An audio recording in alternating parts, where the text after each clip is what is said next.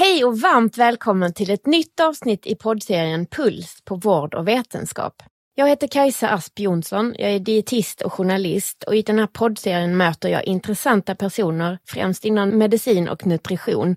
Och samtalet handlar om forskning, innovationer, nyheter, utmaningar och möjliga lösningar. I det här avsnittet kommer vi att prata om vetenskap och pseudovetenskap, fakta, myter och desinformation. Och med oss för att reda ut begreppen har vi Dan Larhammar. Dan Larhammar är professor i molekylär cellbiologi sedan 1994. Han är från början apotekare och disputerade vid medicinska fakulteten vid Uppsala universitet 1984. Han har skrivit över 200 vetenskapliga artiklar inom en bredd av ämnen. Han är ledamot av Kungliga Vetenskapsakademin sedan 2007 och akademins presens, det vill säga ordförande, sedan 2018. Och nyligen fick han medalj av kungen för förtjänstfulla insatser inom svenskt akademiväsen. Men åtminstone för mig så är han mest känd för sitt arbete inom föreningen Vetenskap och folkbildning.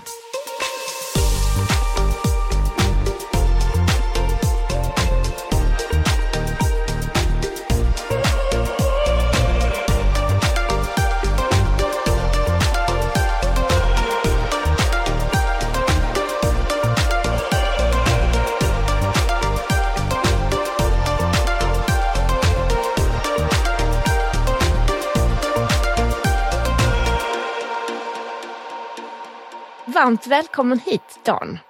Tack så mycket. Det är väldigt intressant och spännande. Jag ser väldigt mycket fram emot det här samtalet. För du jobbar ju väldigt mycket med de sakerna som vi dietister brottas ganska mycket med. Att eh, det sprids liksom myter och lite halvsanningar om kost många gånger. Och eh, där gör ni en stor insats får jag säga. Ja, jag är alltså forskare och har forskat först inom immunologi och sedan inom neurobiologi under 40 år. Mm. Och eh, har haft förmånen att få forska på flera väldigt betydelsefulla ämnesområden. Då. Förutom immunologin i början så har jag inom neurobiologi forskat på aptitreglering som visar sig vara otroligt komplicerade mekanismer. Mm. Det här med kost är ju verkligen ett område där alla människor har åsikter och jag lärde mig det för cirka 20 år sedan när jag granskade en så kallad populärvetenskaplig bok som handlade mm -hmm. mycket om kost och hälsa.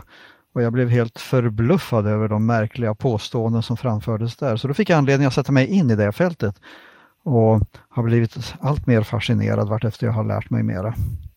Ja, man kan liksom tycka och, och, eh, sprida nästan lite vad som helst inom det området, eller hur? Alla människor äter, därför tycker de att de är expert på kost, Exakt. känns det som. Ja. ja jag, jag, använder min expertis minst tre gånger om dagen. ja, det kan jag tänka mig. Eh, sen har jag, jag också forskat många år på reglering av aptit hunger och mättnad. Och då kommer man ju också in på kosten där och om olika mm. kostslag har olika effekter på hunger och mättnadsbalansen. Just det. Men du, jag blev ju jättenyfiken på den här boken och den är ju rätt så liksom i ropet igen nu har jag förstått. Jaså, ja, det kanske jag ja, har missat då. Det är, men nu handlar det om att bara dricka vatten tror jag. Vattenfasta. Och ja, ska, ja, jag har sett något om liksom, det. Inte få i sig någonting alls. Ja, man tar sig för pannan. Mm. Man tycker ja. att eh, så pass mycket grundläggande fysiologi borde väl de flesta människor förstå. Att, mm. Så att det inte går att leva på en sån diet, om man nu ska kalla det det. Men hur kan det komma sig då? Att man, rent, rent intellektuellt förstår man ju det. Det borde ju nästan vem som helst liksom bara tänka att ja men det är klart att man inte kan leva på enbart vatten. Och det är klart att det inte kan vara hälsosamt men det är ju som att det sprids liksom sådana myter. Ja, det är så märkligt med det där. Mm. Eh, nu är det väl så inom alla fält att det finns alltid några få människor med väldigt extrema åsikter. Det gäller alternativmedicin och det gäller vacciner och pandemier och annat också. Mm. Eh, och Den mediavärld vi lever i med sociala medier gör väl att de här extremisterna kan hitta varandra och propagera för sådana här extrema åsikter. Och så finns det ju en del mm. kommersiella intressen i det här också. Vattendiet mm. är väl kanske inte någon stor kommersiell idé, men det sprids otroligt mycket myter om vatten och mm. om dess undergörande egenskaper. Och det är ju likadant där att de flesta inser nog innerst inne när de tänker efter att det där kan ju inte stämma, men ändå så är det några som blir fångade av det. Mm. Det var inte så länge sedan jag träffade en tjej som hon sålde en slags vattenvirvlarapparater som hon importerade från Kina, tror jag det var, eller Japan kanske. Eh, där man skulle liksom eh, magnetiskt skulle man dra bort det vattnet som var dött och det skulle man hälla ut och så var det bara någon tredjedel kvar och det vattnet kunde man dricka och hon hade blivit av med allt man kunde tänka sig. Hudproblem, mensproblem och eh, psykisk ohälsa och allt möjligt hade hon liksom blivit av med tack vare att hon inte längre drack det döda vattnet. Mm. Ja, för ett par decennier sedan så fanns det en svensk tillverkare av detta och det kanske finns fortfarande så att det här har spridits i vågor. Och just det som du är inne på att eh, det, tycks vara bra mot allting enligt de som propagerar för det. Det är ett tydligt tecken på att det där har inte undersökts ordentligt och är förmodligen orimligt och i bästa fall kan det vara placeboeffekter. Mm, men ofta så är det ju ren humbug och i slutändan så är det väl någon som tjänar pengar på det som den här personen du nämnde som ju tydligen säljer sådana här apparater. Då. Mm. Det var ju för typ sådär 20-25 år sedan så hade de ju också, det var någon eh, insats man skruvade fast på vattenkranen så att det virvlades när det hälldes ut. Ja, det var det just, också vara hälsa, hälsa, det var just den produkten jag tänkte på ah, som var mm, mm. i ropet då, som vi har granskat just i Vetenskap och folkbildning. Mm, intressant. Ja. Hur gick det då? Ja, det... det var bra mot allt, eller? Eller ja, inget? Nej, men vi granskade grunderna för de påståenden som användes i marknadsföringen. Alltså går det överhuvudtaget att virvla vatten och det faller ju på sin egen orimlighet när man börjar titta på det.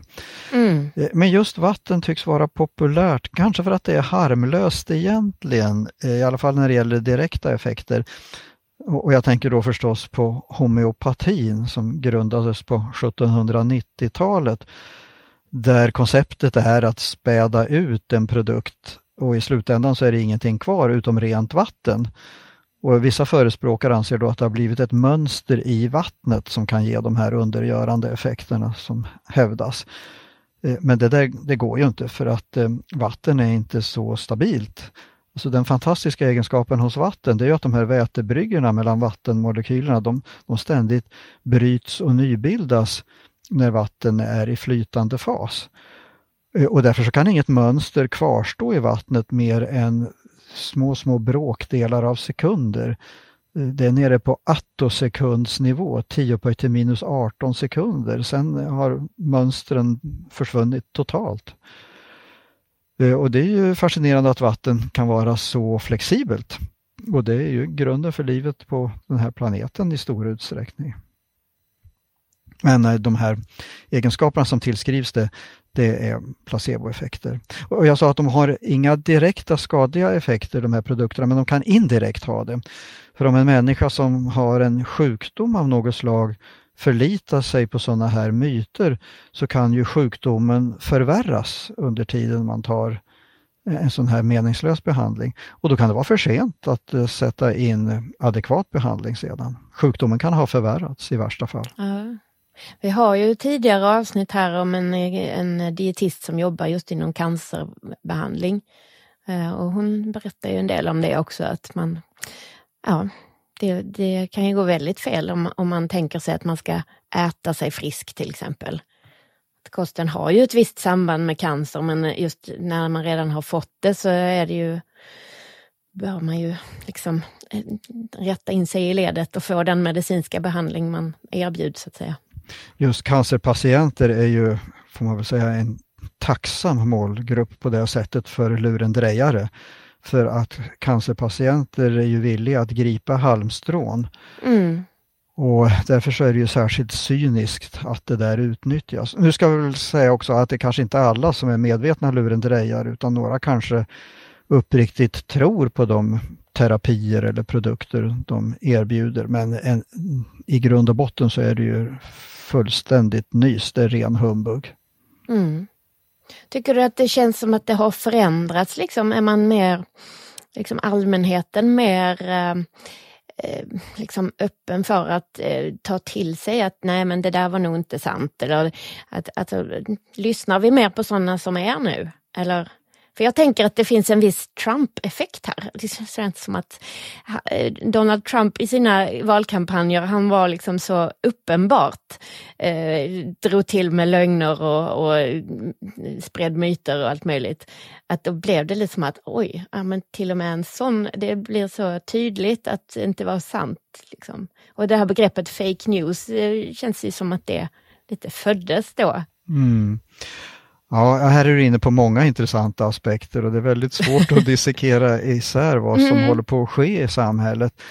Alltså i grund och botten så tror jag nog ändå vi kan ha en smula optimism så tillvida att opinionsundersökningar visar ju att med bättre utbildning så kan man stå emot sån här eh, bluff och humbug. Eh, men å andra sidan så finns det ju ständigt en andel av befolkningen som är villig att gå på detta. Och jag säger villig för att det är lite grann av önsketänkande att man tror att de där eh, felaktiga påståendena ändå skulle kunna vara sanna. Och Det har också pågått under flera decennier en kampanj mot vetenskapen från vissa håll. Det har ju synts eh, särskilt tydligt i USA där särskilt det republikanska partiet redan på 90-talet började ifrågasätta vetenskapen och det där har ju spritt sig en del och eskalerade då under Trumps valkampanj och förvärrades under hela hans presidentperiod, för att inte tala vad som skedde efter den, när han ifrågasatte amerikanska valet. Och vi ser ju lite grann av det där i Sverige också, att vetenskapen ifrågasätts, och på andra håll i Europa. Så att den europeiska samarbetsorganisationen för vetenskapsakademier har eh, i flera eh, texter haft expertgrupper som har resonerat kring det här fenomenet. Vad kommer det sig att människor ifrågasätter vetenskapen som ett sätt att eh, ta fram ny kunskap? För alla vet ju innerst inne att vetenskap och forskning är det bästa sättet att ta reda på ny kunskap, ta reda på hur saker och ting förhåller sig och det förbättrar så småningom våra samhällen. Och jag törs säga att alla vet det innerst inne därför att man ser det så tydligt just inom pseudovetenskap. Vad är det som kännetecknar pseudovetenskap? Jo, det är felaktiga och ogrundade påståenden som framförs som om de vore vetenskapligt grundade. För alla vet att det, det, starkaste argumentet man kan framföra det är att någonting är vetenskapligt undersökt och granskat och belagt. Så att eh, de här skojarna, de försöker ge ett sken av vetenskaplighet när de framför sina ogrundade argument.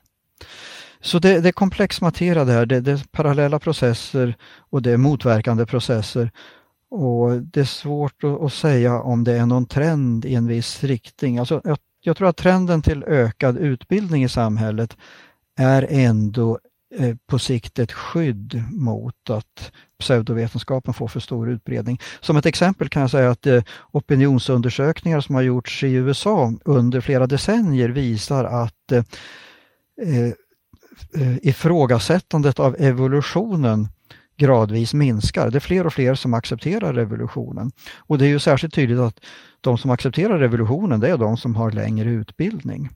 Och det är de lågutbildade som fortfarande är kreationister, tror på religiösa skapelseberättelser.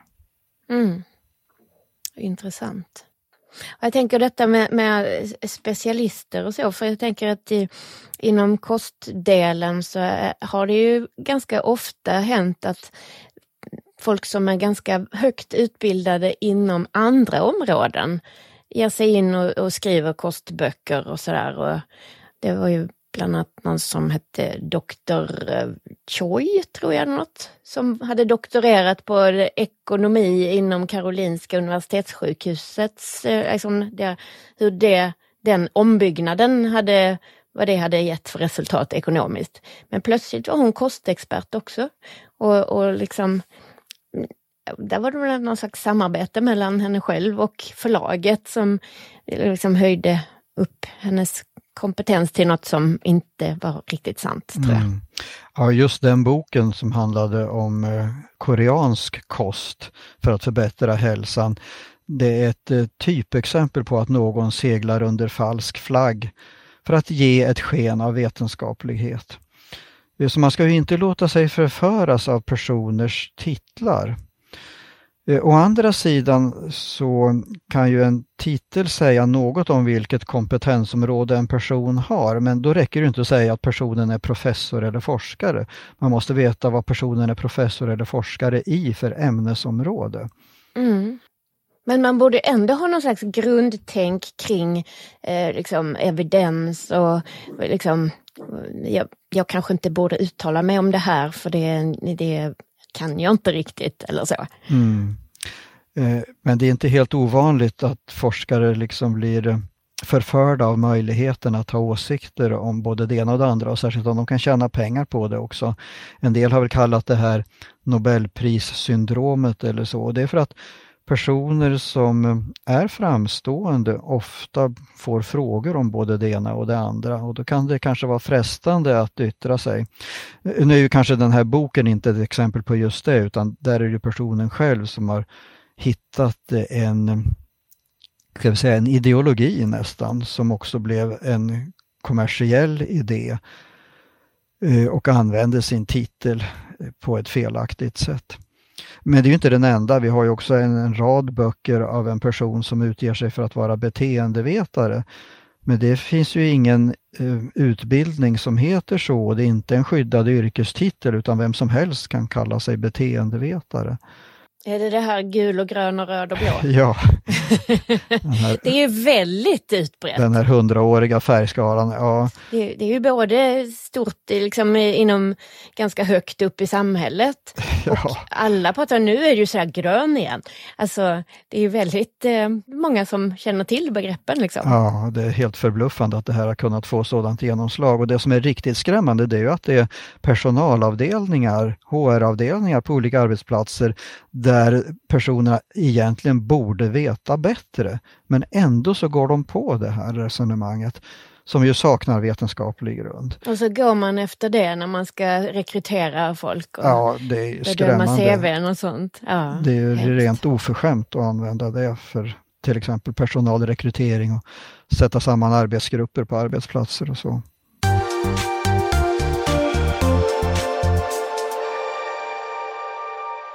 Alltså vi, vi bara flög rakt in ett jätteintressant samtal här känner jag. Vi, vi, skulle, vi hade ju förberett ett litet manus också.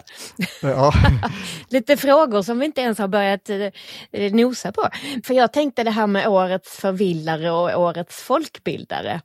Det är ju, det är ju i de sammanhanget som ni syns i er förening, liksom, det är då ni, ni går ut och, och berättar om årets hjältar och årets eh, skälpare får man väl säga. Eh, vill du berätta lite om den, eh, liksom hur, hur går det till att, att välja ut de här pristagarna? Mm. Det är alltså Föreningen Vetenskap och folkbildning som har instiftat de här utmärkelserna. Eh, föreningen grundades 1982 Eh, och var en förening bland ganska många som startade i den vevan som en reaktion på att eh, särskilt forskarsamhället var väldigt dåligt på att bemöta vilda och felaktiga idéer som förekom i samhällsdebatten. Det gällde sånt som astrologi och parapsykologi som ju var väldigt populärt efter new age-rörelsen på 60 och 70-talen. Så 76 startade en sån här så kallad skeptikerorganisation i USA och sen 1982 här i Sverige. Då. Och när eh, föreningen i Sverige startade så valde de att inte ha skeptikerordet i namnet utan det heter Föreningen för vetenskap och folkbildning och vi jobbar kanske lite annorlunda genom att vi vill föra ut vetenskapen i samhället och det är just det som vårt folkbildarpris handlar om. Vi vill uppmärksamma och uppmuntra, belöna någon som har gjort insatser för att berätta om vetenskap och vetenskapliga metoder och var vetenskapens gränser går, vad man kan och inte kan ta reda på med vetenskapliga metoder. Och själva utmärkelsen, mottagaren väljs ut på så sätt att eh, vi får in nomineringar från våra medlemmar och Nu har det väl under ett antal år legat kring 2 500 medlemmar. Och det här är alltså en ideell organisation där vem som helst kan bli medlem. Vi behöver ju personer med många olika kompetenser, inte minst inom kost och hälsa, eftersom vi vet att det förekommer så mycket bluff där. Så vi behöver personer som kan granska och bemöta sådant. Och bland de nomineringar som kommer in till föreningens styrelse så gör man då en granskning, tar reda på lite mer fakta runt omkring för att se vilka som har gjort de mest eh, betydelsefulla insatserna, särskilt under det, det gångna året. Men det kan ju också handla om lite längre tidsperioder, lite fleråriga insatser. Det är också ett eh, penningpris förenat med detta, förutom den stora äran förstås. Och nu senast då när det var eh, tre personer som delade på priset så var det sammanlagt 50 000 kronor. Mm.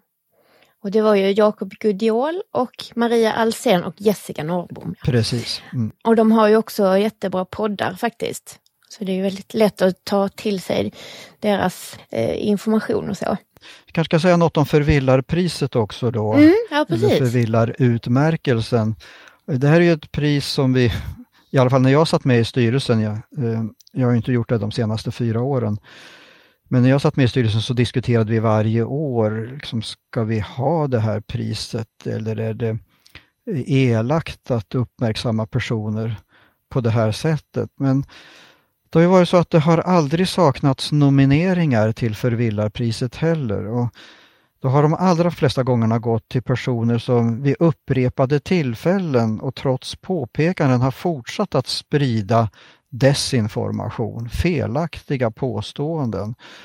Och vi tycker då ändå att eh, det kan vara bra med en varningsklocka i form av förvillarutmärkelse som gör att journalister och personer som läser och, och, hör vad de här personerna har sagt ändå tänker efter vad som ligger bakom. Så det, det handlar väl på sätt och vis också om en slags konsumentupplysning. det här. Den utmärkelsen delas också ut varje år och det är förstås ingen penningbelöning förenad med den. Då. du borde betala böter istället. Eh, ja. Eh, det har väl hänt faktiskt att någon har gjort avbön efter det eh, och slutat med sin verksamhet. Det, det kanske är personer som har begått enstaka misstag som har haft väldigt stora konsekvenser. Till exempel när studieförbund har organiserat kurser som har varit direkt pseudovetenskapliga. Så, så vitt jag vet så upphörde det i alla fall under en tid. Sen kanske det har återkommit sen. För det behövs ju en ständig bevakning för det här. För att pseudovetenskapen poppar hela tiden upp på nya ställen och på gamla ställen också. Och det kommer nya personer, yngre generationer som blir lurade och förförda av sådana här påståenden. Eller som vill och hoppas att sånt där ska vara sant. Så att det är ett ständigt pågående arbete att bemöta mm. sådant. Jag tänker också det, det måste vara svårt, eh, Eh, för tidningar och löpsedlar det är ju liksom en genre som bör sluta och sprida osanningar så att säga. Men som du nämnde studieförbund, det är också otroligt viktigt att, att det, det som kommer ut därifrån inte är osant. Liksom. Jag tänker att det, det finns en lockelse i att göra en kurs i till exempel helande föda för att det, det är liksom en lockande rubrik. Ja, de har ett jättestort ansvar. Absolut, att, studieförbunden har i allmänhet väldigt gott rykte och har gjort fantastiska insatser för folkbildning i Sverige under många, många decennier. Och då är det ju särskilt allvarligt om eh, bluffverksamheter smyger sig in där. Sen finns det ju eh, på ett sätt också vissa ekonomiska incitament för studieförbunden. De måste få tillräckligt med kurser. Det kan ju vara frestande att eh, anlita någon som erbjuder sig att ge kurser i något sånt här tvivelaktigt ämne för, som de själva tror på. Så det krävs ju att det finns sakkunskap på studieförbunden som kan göra en sån här gallring och se vad som är rimligt och vad som inte når upp till den nivån. Ja men precis. Och även liksom inom tv och så tänker jag. Jag så här, fick upp en minnesbild nu. Det, det, är en liten filmsnutt som har gått i ganska många år där en person påstår att gluten är jättefarligt. Och så får någon av eh, den så studiepersonalen eh, få lägga sig på en brits och så får han liksom före och efter man har ätit en tugga på en macka så, så mäter de styrkan i hans arm eller något sånt där. Och, och de får eh, liksom liksom alla blir så åh, så fascinerande. Det är verkligen sant. Eh, och det får ju också jättestort genomslag. Ja. Man har liksom haft det är verkligen dåligt omdöme med sådana mm. journalistiska lågvattenmärken. Mm. Journalister borde ju ha bättre faktakontroll och källkontroll. Eh, och till och med i ett sådant program som Fråga doktorn som har enorma tittarsiffror så har det flera gånger smugit sig in pseudovetenskapliga reportage om alternativmedicinska metoder för att programledaren inte har varit tillräckligt påläst och inte kunnat ställa de avgörande frågorna. Mm. Och med den rubriken är man ju verkligen, alltså, då har man ju verkligen tagit ett stort ansvar. Absolut. Eh, I ett sådant tv-program så har man ju verkligen ansvar att se till att det som förmedlas är vederhäftigt. När det gäller nyhetsjournalistiken så är det kanske en lite annan problematik. Eh, när det gäller nyhetsprogrammen så har det alltid funnits en, en önskan att ha någon slags eh, eh, debatt med en företrädare och en motståndare mot vilken åsikt det nu än kan vara. Men det där passar sig inte riktigt när det gäller sådant som går att undersöka vetenskapligt. För att eh, många av de som då ifrågasätter de vetenskapliga framstegen är inte själva insatta i detta och får ändå då utrymme, de får en plattform att föra fram det som i grund och botten är missförstånd och överdrifter. Så det blir ändå en så kallad falsk balans. Och det där har väl eh, förbättrats en smula de senaste åren när medvetenheten om falsk balans har ökat. Men det finns några riktigt förskräckliga exempel i tv, även SVT och TV4s nyhetsprogram, där icke-experter har fått breda ut sig. Det gäller till exempel antivaccinförespråkare, alltså an mm. antivaxare. För det där är ju också något väldigt intressant. Ja, och det här är en kolossalt viktig fråga för att det här har ju konsekvenser för människors hälsa i högsta grad. Mm. Det kan till och med vara mm. fråga om liv och död. Mm. Eh, för att eh, med en alltför låg vaccinationstäckning i befolkningen så ökar ju risken för spridning av epidemier och pandemier. Och i mm. slutändan så blir det människor som blir sjuka och dör av det. Mm. Men hur kommer det sig att man blir så rädd för ett vaccin då? Ja. Jag tycker att det är många, många man har pratat med under den här två åren som har gått nu. Då är det ju som att vem som helst kan tycka sig ha bättre kunskap än liksom all världens samlade läkarexpertis. Jag, jag kan inte riktigt förstå att man kan tro att man vet bättre. Liksom. Ja, nu kommer vi in på också ett stort problemkomplex här med, med många bottnar.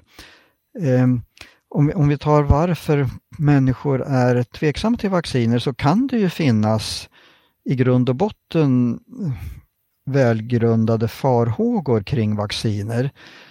I alla fall i vissa delar av världen där vacciner inte har varit tillräckligt bra testade. Det har varit dålig kvalitet på dem. De kanske inte har förvarats eller eh, getts på rätt sätt och då har det inte blivit det förväntade skyddet av vaccinet utan epidemier har ändå brett ut sig och det är klart då sprider sig en skepsis i samhället mot vacciner. Så har det varit i vissa länder i östblocket där vi idag har väldigt dålig vaccintäckning i vissa länder. Vid något fall så har det varit någon eh, läkemedelsskandal också för ett företag och det behöver inte ens ha handlat om vacciner till sig utan om andra produkter från ett läkemedelsföretag. Eh, och då blir människor förstås skeptiska mot det företagets produkter och det kan man ju säga att det är på sätt och vis rationellt. Men det är också viktigt att bedöma från fall till fall. Så finns det välgjorda studier som visar att ett vaccin ger bra skydd och ett minimum av biverkningar och att biverkningarna är så milda att de inte ens är jämförbara med vad själva sjukdomen kan förorsaka, ja då är ju saken klar. Och eh, Den andra aspekten av det där det är förstås varför man som person tar vacciner. En del resonerar ju helt och hållet egoistiskt och tänker bara på att skydda sig själva och den eventuella lilla risk de skulle utsätta sig för. Men det är ju förstås så att vi tar vaccinerna även för att skydda våra medmänniskor. Spädbarn som inte har hunnit vaccinera sig än, det är inte meningsfullt att vaccinera nyfödingar för deras immunsystem är inte redo att gå igång ordentligt. Eh, och så människor som är transplanterade och går på immunhämmande läkemedel eller har olika cancervarianter eh, som sätter ner immunsystemets funktioner. Alla de är ju beroende av att andra människor inte sprider epidemierna till dem. Och Det är förstås också för de medmänniskorna som vi som kan vaccinera oss måste göra det. Och eh, kanske bli lite ömma i armen och få feber ett dygn eller två. Men det är ju också intressant för det känns ju som att Sverige har ju varit ett ganska så här solidariskt land och vi tar hand om varandra och vi liksom betalar skatt för att de sämst ställda ska få sjukvård och sådär. Och att liksom trenden har ju varit lite att man är lite mer what's in it for me och jag, liksom, man ser om sitt eget hus i första hand. Är det, är det också liksom det här eh, att man ifrågasätter att man ska vaccinera sig eller inte? Är det också kanske ett tecken på att man är lite mer ego? Ja, det är återigen väldigt svårt att säga. Alltså, I grund och botten så har vi ju fantastiskt hög vaccinationsgrad i ja. Sverige och det ska vi ju vara väldigt lyckliga över. Och mm. Det beror på att vi i grund och botten har hög tillit till myndigheterna och vi vet att de produkter som används, de vacciner som används är testade och ger bra skydd.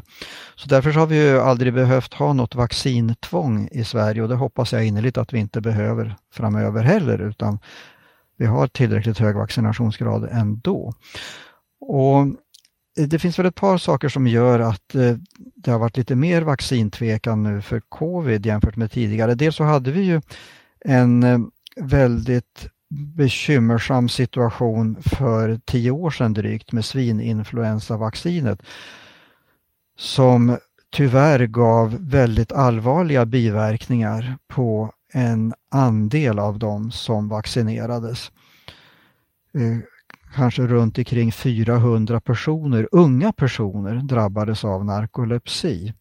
Och det är en livslång sjukdom så de individerna betalar ett högt pris Tyvärr har de fått skandalöst dålig kompensation för detta av staten. Eh, det är som man skäms över det.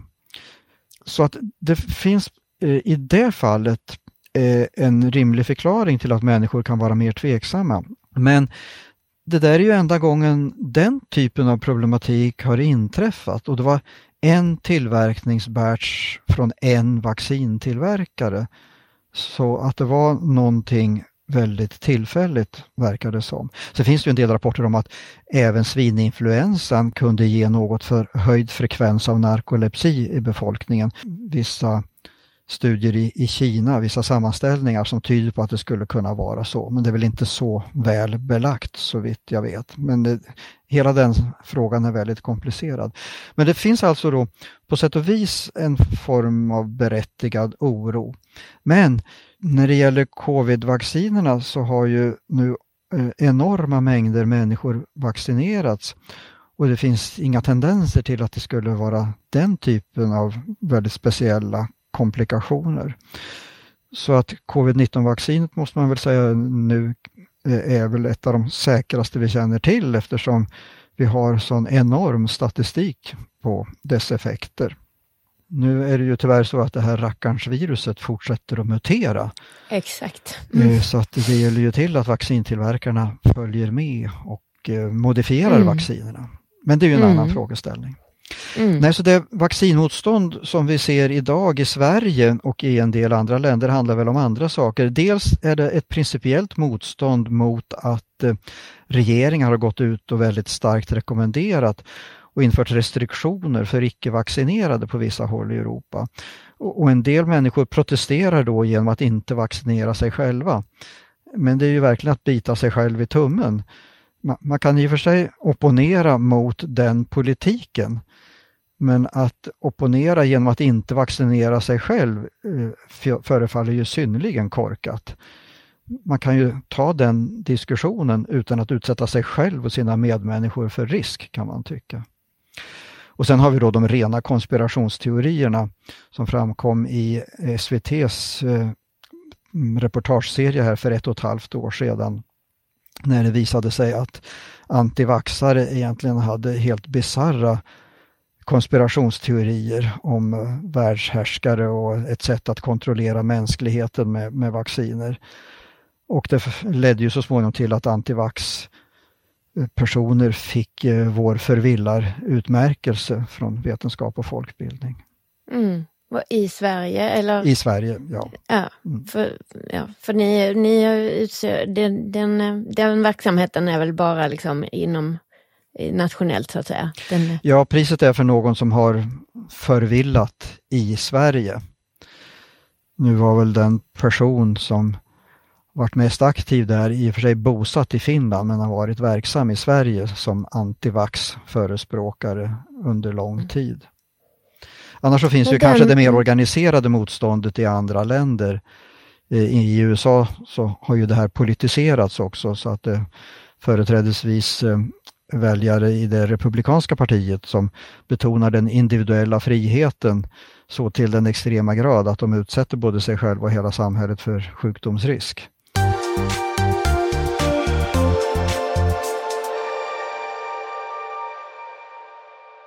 Du skrev ju till mig här att du just hade lett en internationell expertgrupp för Alea. Vill du berätta lite om det? Ja, just det. Det är ju också inom det här kan man säga. Ja, den här europeiska samarbetsorganisationen för akademier. ALEA står för All European Academies, både vetenskapsakademier och andra akademier. Och de har alltså under några år med olika expertgrupper dels tittat på det här motståndet mot vetenskap som har eh, börjat breda ut sig. Eh, och sen eh, så har de särskilt intresserat sig för desinformation om sånt som är vetenskap. Och då tillsattes en expertgrupp för precis två år sedan för att skriva ett så kallat discussion paper, att liksom beskriva problematiken och resonera kring vad man kan göra åt den. Och jag fick då äran att eh, leda den här expertgruppen. Och det var fantastiskt kunniga personer med olika typer av expertis som träffades eh, via Zoom då, för det var ju under brinnande pandemi och diskuterade detta. Och vi avgav vår rapport då för ett år sedan precis. Och, eh, vårt uppdrag konkretiserades så att vi skulle särskilt titta på desinformation kring globala uppvärmningen, alltså klimatförändringarna och eh, vacciner i allmänhet och covid-19 i synnerhet. Så vi eh, tittade förstås extra noga på det och så föreslog vi åtgärder som man kan vidta för att eh, bemöta desinformation kring vetenskapliga frågor. Och våra rekommendationer riktar sig då främst till tre grupper. Dels till forskare själva och dels till kommunikatörer, nyhetsförmedlare, vetenskapsjournalister. Och slutligen också till beslutsfattare, hur de bör agera för att minimera riskerna med desinformation. Mm. Vad bra. Finns den att liksom ta del av? Den här är fritt tillgänglig och går att ladda ner från Aleas webbplats.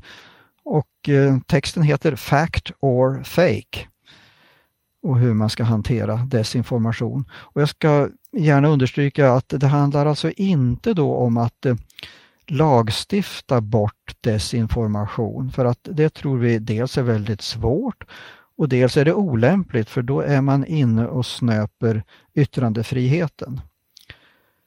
Eh, och det skulle vara väldigt svårt att kontrollera att eh, ingen skapar desinformation. För då tar vi också bort möjligheterna att eh, skriva satir och parodier om det och det är annars ett effektivt vapen att bemöta desinformation. Bland annat så har vi ju ett problem med vetenskapliga tidskrifter idag, de här som publiceras med så kallad open access, så att vem som helst kan läsa utan att behöva betala någonting. Det är istället författarna, som, alltså forskarna, som betalar för att få saker och ting publicerade. Och då har det uppstått en gigantisk marknad med oseriösa förlag som publicerar i stort sett vilket strunt som helst om en forskare är villig att betala för det. Och eh, då har man inom forskarsamhället bemött det här genom satiriska artiklar. Alltså man har skrivit artiklar, manuskript som är ren gallimatias, fullkomlig struntparodi och skickat det till olika förlag och så har det här ändå blivit accepterat för publicering utan rejäl sakkunnig granskning. Och det här visar ju att eh, tidskrifterna gör inte sitt jobb med sakkunnig granskning utan de publicerar bara någon är villig att betala. En underbar sån satirhistoria, det var en, en studie som visade att man kan banta genom att äta mörk choklad. Just det. Och den blev ju ganska berömd. Den mm. blev ju spridd i stora medier. Jag tror det var, ja, det var flera stora nyhetsredaktioner som utan faktakoll spred det här vidare. Mm, mm. Så vad ska vi göra då? Jo, forskare måste engagera sig mycket mer i samhällsdebatten. Både forskare och kommunikatörer, journalister, måste jobba mera för att berätta om vetenskapens metoder. Hur går det till när man tar fram ny kunskap? Och här måste man ju säga att eh, om man ska försöka hitta någonting positivt med covid-19 pandemin så är det ju ändå att forskare har stått på scenen, har varit i centrum och haft fantastiska möjligheter att berätta om hur forskning går till här i forskningsfronten med någonting som är nytt och svårt. Och det är ju sannerligen inte lätt. Alltså det, det är svårt att forska. Det är därför vi har en lång forskarutbildning. Eh, och det kräver att man eh, får lära sig hur man tar fram ny kunskap, hur man gör jämförelser och hur man gör faktakontroll. Och så slutligen då eh, de politiska och andra beslutsfattare i samhällets topp. De ska ju förstås se till att de omger sig med olika experter som kan lite olika saker och kan ge infallsvinklar och kan hjälpa till att göra den här källgranskningen, faktagranskningen. För att beslutsfattare är ofta utsatta för påtryckningar från intressegrupper. Och det gäller ju att eh, man gör en saklig bedömning av de önskemål som kommer från väljargrupper och intresseorganisationer, kommersiella intressen och annat. Mm. Så faktakoll och källgranskning, det är mm. A och O. Jag tänker på detta med beslutsfattare och så och även kommunikatörer tänker jag. Alltså det här med hot. För att jag tycker att eh, mm, det är lite sådär, det är ju ett ganska hårt klimat och särskilt om någon har en viss ståndpunkt och någon kommer och säger, men är det verkligen så? Och ifrågasätter liksom. Då, eh, ja, då kan det lätt bli lite hotfullt i diskussionen, liksom ganska hårda ord och så.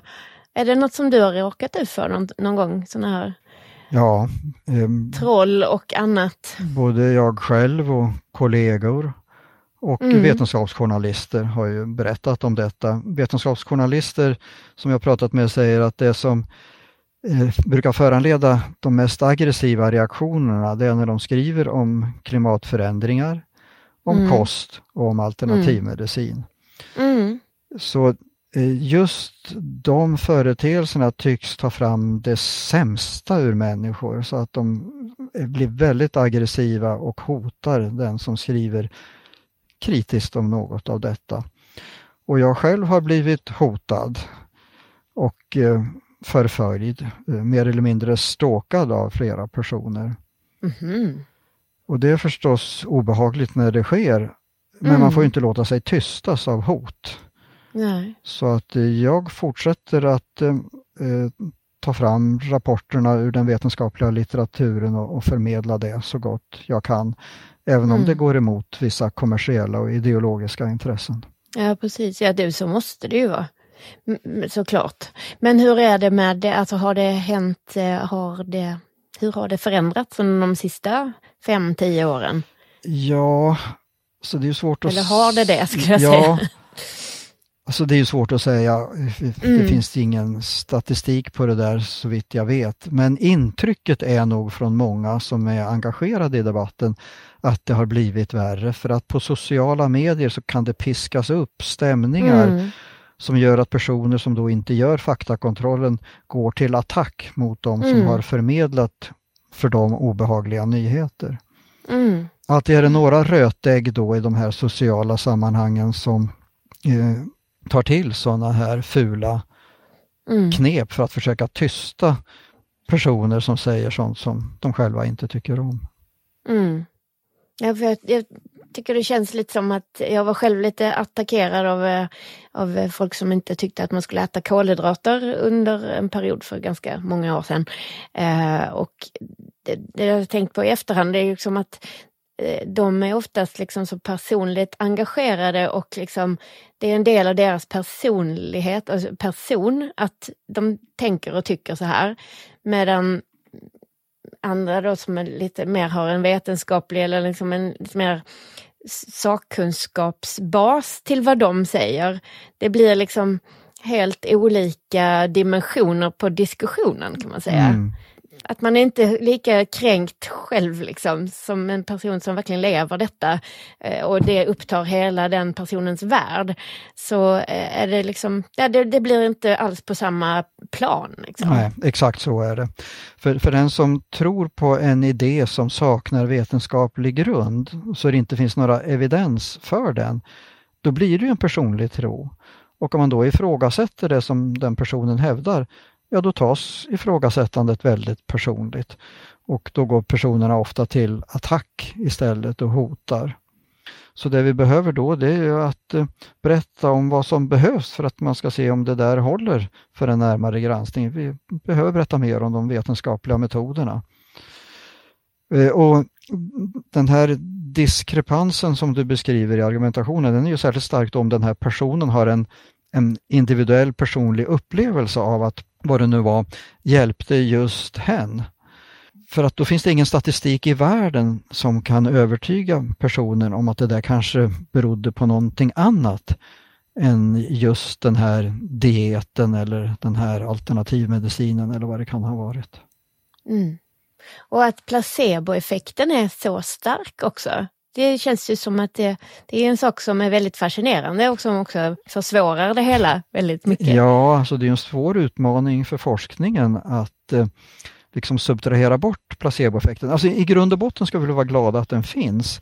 För att den, den ökar ju välbefinnandet när man får sjukdomsbehandlingar och annat. Men å andra sidan så försvårar den forskningen.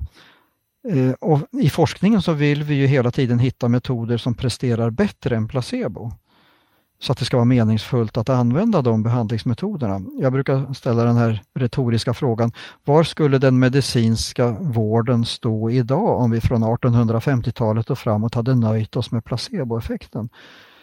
Alltså perspektivet fullkomligt hissnar. Det är klart vår forskning måste sträva att vara bättre än placebo. Placeboeffekten finns ju där hela tiden ändå. Nej men det här är ju så intressant, jag skulle kunna prata med dig i flera timmar till tror jag. ja det finns ju så mycket att säga om det här. För det, gör det, ju det. det är både fenomenen som sådana, de här olika företeelserna, och den intressanta psykologin bakom att det här sprider sig så lätt. Mm. Eh, men eh, det Precis. finns ju som sagt så mycket forskning gjord kring det här så att man skulle gärna vilja informera om psykologin bakom att man tror på sådana mm. här konspirationsteorier och annat. Och vi tar upp en hel del av det här i den här rapporten som heter Fact mm. or Fake. Alltså vad är det för psykologiska mekanismer? Eh, och du snuddade vid det i inledningen av vårt samtal här, nämligen att många människor överskattar sin egen kunskap om saker och ting och till och med anser sig vara mer insatta än experter. Och det finns ju till och med en benämning på just det fenomenet, nämligen Dunning-Kruger-effekten efter två amerikanska psykologer som publicerade en studie 1999 med den träffande rubriken Unskilled and unaware of it. Och där de visade var att ju mer okunnig man är om någonting desto mer tenderar man att överskatta sin kunskap i förhållande till folk i allmänhet eller till experter. Så där gör vi människor hela tiden. Vi överskattar vår förmåga om och om igen i alla möjliga sammanhang. Det finns ju en rolig undersökning som försäkringsbolaget If gjorde om hur bilförare uppfattade sin förmåga i förhållande till bilförare i allmänhet. Och det var ju en skyhög andel som tyckte att de var bättre än genomsnittet. Och det mm. går ju inte. Alltså det är ju, hälften är ju bättre än genomsnitt eller medianvärdet. Mm. Så att det, det, ligger i människans natur att vi överskattar vår förmåga. Men icke desto mindre så har det kommit ett par studier som visar att människor överskattar sin förmåga när det gäller specifika frågeställningar som just om vacciner kan förorsaka autism hos barn. För det var ju så den värsta eh, antivax-lurendrejaren började sin karriär. Andrew Wakefield, läkaren i London, som publicerade en artikel i den mycket välrenommerade tidskriften The Lancet där han hävdade att det fanns ett sådant samband. Och det ledde till då att eh, vaccinationsgraden sjönk dramatiskt i England och, och även på flera andra håll i världen. Och så blev det mässlingepidemier och barn blev allvarligt sjuka, fick bestående men, flera barn dog. Så det fick ju enorma konsekvenser och, och denne läkare då förlorade så småningom sin legitimation. Och nu far han runt i USA och propagerar för antivax. Han har inte mm. bytt ståndpunkt. Och sambandet finns inte. Det har gjorts enorma studier som visar att det finns inte tillstymmelse till något sådant samband mellan mässlingsvaccinet och autism. Så, så det var, var helt fel från början och det var forskningsfusk som låg bakom det. Så den här läkaren dömdes för fusk också. Ja. Det där är ju också ett väldigt intressant kapitel. Vi har faktiskt ett avsnitt med Kjell Asplund. Hans bok Fuskarna är ju också väldigt bra. Han skriver ju just om Andrew Wakefield och det har kommit just en stor det. biografi om Andrew Wakefield av en mm. brittisk journalist som grävde mm. länge i det här och som egentligen var den som fick eh, Wakefield fälld och gjorde att de mm. blev av med läkarlegitimationen. Och när det gäller klimatförändringar och eh, när det gäller genmodifierade grödor så är det mm. samma fenomen. Eh, de som är motståndare till genmodifierade grödor, de eh, överskattar sin förmåga och tror att de kan mera än experterna. De kan i själva verket minst och de är mm. också de som är mest benägna att vara motståndare mot genmodifierade grödor. Mm. Mm. För det är också ett så eh, intressant samspel med livsmedelsindustrin tycker jag. Att man liksom märker ut så här, fritt från GMO. Och då tror ju folk att det är något man ska akta sig för. Ja. Ja, det där är ju ett av de största missförstånden i samhället. Dessbättre så har ju motståndet mot genmodifierade växter tystnat ja, nu. Ja, pratar inte så mycket om det längre. Och det är för att man hittar inga risker med det. Och de förändringar som har, har, gjorts nu med moderna tekniker görs ju med så mycket bättre precision jämfört med tidigare växtförädling. Så mm. det, det, går inte ens att jämföra. Och ändå är folk räddare för den nya precisa metoden. Mm. Ja, det är intressant. Samtidigt som folk är lite rädda för processad mat så är man ju ganska noga med att mat får inte kosta för mycket. Jag menar, kan vi inte ha tillsatser i maten eller göra någonting med råvarorna, då har vi liksom genast väldigt mycket dyrare mat för att vi måste, liksom, vi tappar väldigt mycket i hållbarhet. Ja, vi vill att maten ska vara mer hållbar för att då minskar svinnet. Så. Ja, det finns väldigt mycket att, att prata om här. En sista fråga bara. Eh, för jag upplever det som att kostdebatten har varit ganska dämpad nu under covid och så. Och istället har vi pratat mer om vaccin och riskfaktorer och, och spikprotein och allt möjligt vad det har varit. Det känns lite som att det är ju lite samma ton och samma mentalitet i diskussionerna. Men är det så att vi bara kan fokusera på en fråga i taget? För det känns ju lite som att det dessutom är samma personer som har pratat vaccin nu istället. Liksom. Ja, i nyhetsmedia så är det väl så att eh, enstaka frågor tar över och dominerar helt och hållet. Men eh, i sociala medier så kan jag ändå tänka mig att det finns kombinationer som väver ihop de här olika diskussionsområdena. Mm. Det fanns ju de som sa att viss kost skulle skydda mot covid-19. Så att eh, visst överlapp finns mellan de här. Men du är inne på något intressant där tycker jag att det är i viss mån samma personer som har extrema åsikter i flera av de här frågeställningarna. Och Det ligger väl säkert någonting i det där att eh, vissa personligheter har en tendens att gå emot den allmänna uppfattningen, den mm. förhärskande mm. uppfattningen. Som de här personerna då beskriver som etablissemanget och de vill till varje pris vara mot etablissemanget vad det än gäller. Nu finns det ju en hel del bra texter som handlar om hur man kan bemöta sådana här extrema uppfattningar. Det finns en som heter Handbok i debunkning, The Debunking Handbook, som skrevs mm -hmm. av mhm. två psykologer som var verksamma i Australien då och sen kom det en uppdaterad version för ett par år sedan och den här är alltså översatt till svenska av Föreningen Vetenskap och folkbildning. För det är också viktigt att man inte blir ovän med den man pratar med utan man vill ju få till ett konstruktivt samtal som leder till eftertanke. Det är det viktiga. Och nu innan jag släpper iväg dig, vill du berätta lite om den här medaljen från kungen? Visst var det liksom den högsta, finaste medalj man kan få?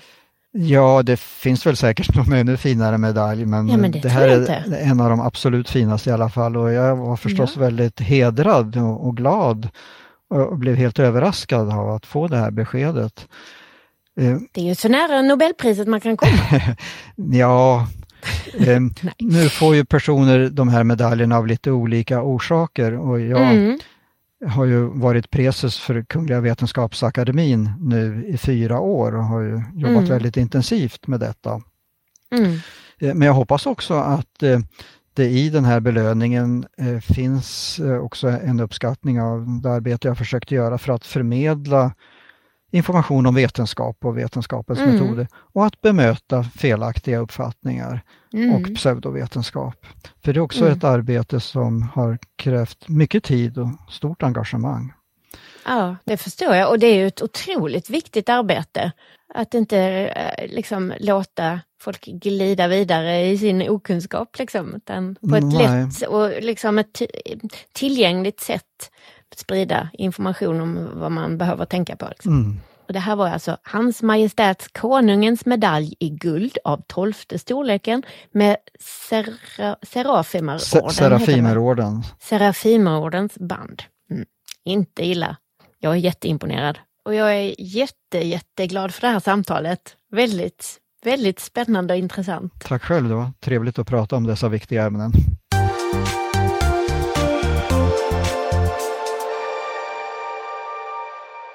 Den här podden ges ut av Fresenius Kabi som är en leverantör i hela vårdkedjan, på och utanför sjukhus. Klinisk nutrition, intravenösa läkemedel, biologiska läkemedel, infusionsterapi, desinfektion och medicinsk teknik. Det är områden som de jobbar med. Och vill du veta mer så gå gärna in på freseniuskabi.se. Jag hoppas att du också ser fram emot att lyssna på fler intressanta gäster. Vi hörs igen! Hej då!